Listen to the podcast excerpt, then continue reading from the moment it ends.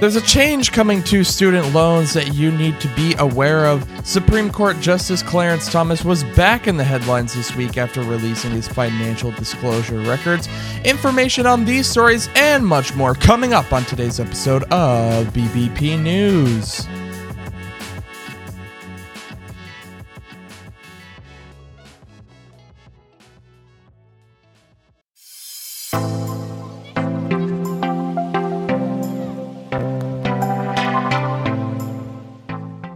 Welcome back, everybody, to another episode. Here it is Monday, September 4th, 2023, and we're back here with another news episode. Glad to be back after a great Labor Day weekend. I hope you guys had a good time over this weekend. We had some good episodes here. We had good news, of course. I hope you guys enjoyed Good News Saturday for the month of September. If you haven't listened to that already, be sure to go back and give that a listen because it is such a good show. A lot of good stories, a lot of positivity. You don't want to miss out on that. But no, I hope you guys had a good time. I definitely had a blast. Got to hang out with my nephews. Uh, it was it was awesome. But before we get into anything else, before we talk about anything, let's get into the weather headed into this week, see what we're looking at. And we start out, as always, in Los Angeles, California, where it will be mostly clear today with a high of 79 degrees. Moving over into Houston, Texas, and there will be some thunderstorms moving through the area today with a high of 94. In Chicago, Illinois, it'll be mostly clear today with a high of 92. And in New York City, expect some partly cloudy skies with a high of 91. Yeah Los Angeles is going to be the coolest out of our four locations today. I don't think that's ever happened. I don't think that has ever happened in the time that we've been doing this. But Los Angeles, cooler by a lot. You know, all these other cities, these three other cities, Houston, Chicago, New York City, all in the 90s, 91, 92, 94. Then you got little, you know, little Los Angeles over there just hanging out at 79 degrees. I'm kind of jealous. I love 79. That's a good area to me. 75 to 80 is beautiful. I would take that right now. But unfortunately, it's going to be a heat wave over here for a few days. 93 days in a row, four days in a row almost. Today itself is going to be close to 90 where I'm at, and then 90 over the next three days. So it's going to be a rough time. It's going to be a rough time, but hopefully it'll break immediately afterwards and we can go back to what we've been having around, you know, 70, 75, 80, somewhere in that general 10 degree range. But there's not a whole lot else for me to talk about. I'm going back to college. We're, we're restarting college again tomorrow. I'm really excited about that. Uh, got some new classes starting. It's going to be crazy going to be crazy starting a new degree program. So it's going to be a massive change from what i've been doing but i'm really really excited to get back into the swing of things. It should be a good time. But uh, beyond that again not much to say and we've got lots and lots of news to get through today. So it's better that we just jump right into it here and we start out talking about student loans. Because if you have a federal student loan things have started to change. After more than three years, starting September 1st, interest has started accruing again on federal student loans. So here's what you need to know about that. Back in March of 2020, because of the pandemic, the federal government not only paused monthly payments, but also set federal student loan interest rates at 0%. But Starting on September 1st, interest has once again started accruing the way it used to on your loan. So, what does your interest rate look like? Well, it depends on two things the type of federal loan that you have and the first disbursement date of the loan.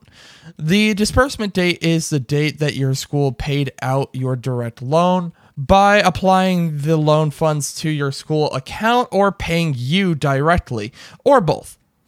And those rates vary slightly from as little as 2.75% up to 8.5%. Most borrowers' rates will be the same as before the 0% interest rate began. But some borrowers will find that their interest rate has changed for several reasons. For example, if you consolidated your loans during the payment pause. But what should you do now? First, brace yourselves. You will get your first monthly bill for your federal student loan in a few weeks if you haven't gotten it already. And your first payment is going to be due in early October. And if you have not done it already, you need to update your contact information on studentaid.gov. And you should also update that information on your loan servicer's website. It's possible that your servicer may have changed over the last few years. So to find out who your servicer is now, log into your Student Aid account. Next, you should look into your repayment options. There are new income driven repayment programs available, including the SAVE program, which I've been talking about a lot recently. But if you were on an IDR plan in the past and want to continue with that program, you need to recertify your income. Sooner is better than later, but you do have up to six months to recertify. The Department of Education says it's not mandatory, but you can also sign up for autopay, and if you do, you'll save a quarter percent on your interest rate. Now, if you just can't swing these payments currently, the president created what's called the on ramp program. Of course, payments will still be due and interest will still accrue, but the on ramp program will ensure that you are not reported as delinquent to the credit agencies if you are late with a payment, miss a payment, or send in a partial payment that will last through September 30th of next year. And you can also apply for forbearance or deferment again, but that, of course, does have its pros and cons. Supreme Court Justice Clarence Thomas confirmed on paper what we already knew. He did, in fact, accept trips on private planes, lavish vacations, and real estate deals from a conservative megadonor that he didn't originally disclose. Justice Thomas filed this 2022 financial disclosure form on Friday after asking for an extension back in May. The form shows three of the four reimbursements came from Harlan Crow. He is the conservative megadonor billionaire who has been friends with the Thomases for years.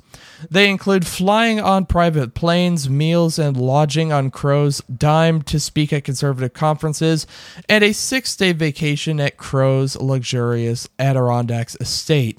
Justice Thomas said that he flew private in May of 2022 because of the increased security concerns following the leak of the opinion that ultimately overturned Roe v. Wade, and said he flew private again in February because of an unexpected ice storm.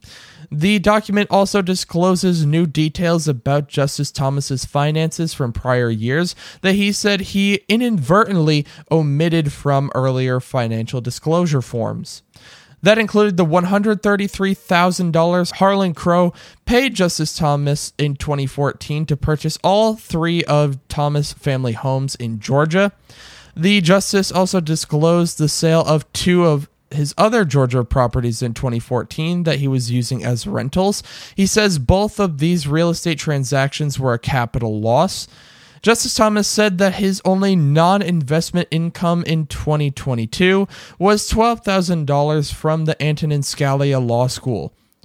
As I have reported before, there is no formal code of conduct for the Supreme Court. There is no piece of paper listing what ethically the justices can and cannot do. But all public servants, including Congress, the president, and the Supreme Court justices are required to publicly disclose gifts, travel, and income they receive so that the American people can see exactly where there could be any influence from outside sources. But for the Supreme Court, that line is very blurry, and the only reason we found out about these gifts and travel for Justice Thomas months ago is because of investigative reporting from ProPublica. This issue with Justice Thomas has also prompted Congress to controversially consider imposing some kind of ethics reform on the court, a move that so far the court has resisted. Inflation is coming down, the job market is strong. Credit card debt is the highest it's ever been. Unemployment ticked up in August. Hourly wages are up. Credit card delinquencies are up. Hiring is slowing down, consumer spending is up, and mortgage rates are hitting a 20 year high. I know all of the headlines about the economy are overwhelming. There's good, There's bad, they contradict, and sometimes they just don't match up with what you are seeing in everyday life. But the reality is, in less than three weeks, the Federal Reserve will take all of the actual data behind those contradicting headlines and decide whether or not to raise interest rates again. So, do we have a hint as to which way they're leaning at this point? Yeah, we actually do. As last week, the Fed chair essentially said that they are not afraid to raise interest rates once again. The chairman says that he expects at least one more rate hike in 2023. Now, there are only three more Fed meetings left this year, so the rate hike may not happen this month but it may come in early November or December depending on what the market looks like. And that market is complicated. The numbers show that overall inflation or headline inflation has been coming down steadily since last year, but food prices are still high. The job market is still strong and jobs are still being created, albeit fewer than before, but more people are joining the workforce. Also, in August, unemployment ticked back up to 3.8%. Now, the Fed chair explained the reasons for America's complicated economic picture and stubbornly high inflation, and it's important to note that inflation is a global problem right now, not just here in America, and where it's headed, according to the Federal Reserve, is down. The Fed chair fully expects inflation to get back to the target rate of 2%, even if they have to continue raising interest rates into next year even if that means that the US economy slows down and more people lose their jobs. The Federal Reserve will announce its interest rate decision on September 20th. FEMA needs more money, so the president just asked Congress to add it to the budget. Now, a few weeks ago, President Biden sent his supplemental budget request to Congress asking for $12 billion extra in FEMA. Well, on Friday, he upped that request to $16 billion. And why is this? He said because of the extraordinary cost of responding to all these catastrophes happening around the country, like the Maui wildfires and Hurricane Idalia. Both Maui and several parts of Florida are right now declared major disaster areas, but those aren't the only problems. There have also been wildfires in Louisiana and flooding in Vermont, and it takes a lot of money to fix all that, and the money comes from us taxpayers. If approved, that $16 billion would go to FEMA's Disaster Relief Fund, which supports victims with temporary housing, food, and money to help start rebuilding what they lost. It also helps the local government start repairing and restoring the public infrastructure. But there's a little catch. Actually, there are really two catches here. First, when Congress comes back to Washington, D.C. this week, lawmakers will only have a few days to make a deal on this supplemental budget request and all the rest of the government spending that Congress is responsible for. If they don't, the government will shut down on October 1st, and there will be no money for really anything. And the other catch here is that FEMA money is also attached to a few other supplemental funding requests from the president, including $20 billion for Ukraine and about $4 billion for the southern border. At this point, several key Republicans in the House are pushing back, saying they won't support any budget requests from the president if they are attached to Ukraine unless they get some of their demands met. And so the next few weeks are going to be very interesting. President Biden visited Florida Saturday after Hurricane Idalia slammed the state's Big Bend region on the Gulf Coast. Biden announced a trip while visiting FEMA headquarters to thank emergency personnel for aiding the responses to the Maui wildfires and Hurricane Idalia. Homeland Security Advisor Elizabeth Sherwood Randall said during the White House press briefing that Biden will visit the areas most impacted by the hurricane. The president spoke with Governor Ron DeSantis, who is seeking the 2024 Republican presidential nomination Friday to discuss federal assistance tied to Hurricane Idalia, and they also spoke on Thursday. President Biden also declared major disaster areas for Citrus. Dixie, Hamilton, Lafayette, Levy, Suwannee, and Taylor counties. This disaster declaration means federal funding for grants for temporary housing and home repairs, low cost loans to cover uninsured property losses, and other programs will be made available to help individuals and business owners recover from the effects of the disaster. Federal funding is also available to state, tribal, and eligible local governments and certain private nonprofit organizations on a cost sharing basis for debris removal and emergency protective measures in the affected counties. A Fulton County judge said that all court proceedings in the election interference case against former President Donald Trump and 18 co defendants will be live streamed and televised. Judge Scott McAfee also said that he is following the precedent set by fellow Fulton Judge Robert McBurney. All hearings and trials will be broadcast on the Fulton County Court YouTube channel. In an order issued Friday, McAfee said that members of the media would be allowed to use computers and cell phones inside the courtroom for non recording purposes during court proceedings. There will be pool coverage for television, radio, and still photography, and the proceedings, especially those involving Trump himself, are expected to attract international attention. However, this order will not apply if the Trump case is moved to federal court. That's because no cameras or electronics are ever allowed inside the federal court. Want to look at UFO reports? Do you want to know about the most common shape, color, speed, and altitude of these UFOs? What about the UFO hotspots? Where are they? If you want the answers to those questions, today is your day. And that is because I'm going to share them with you in a second. But if you want to look for yourself, the Pentagon has decided to put all the information on one brand new website. And the link for that will be in the show notes. And this website is based on reports, findings, and information from AARO, which is the government's office of experts leading the effort to investigate unidentified anomalous phenomena, or UAPs, the technical term for UFOs.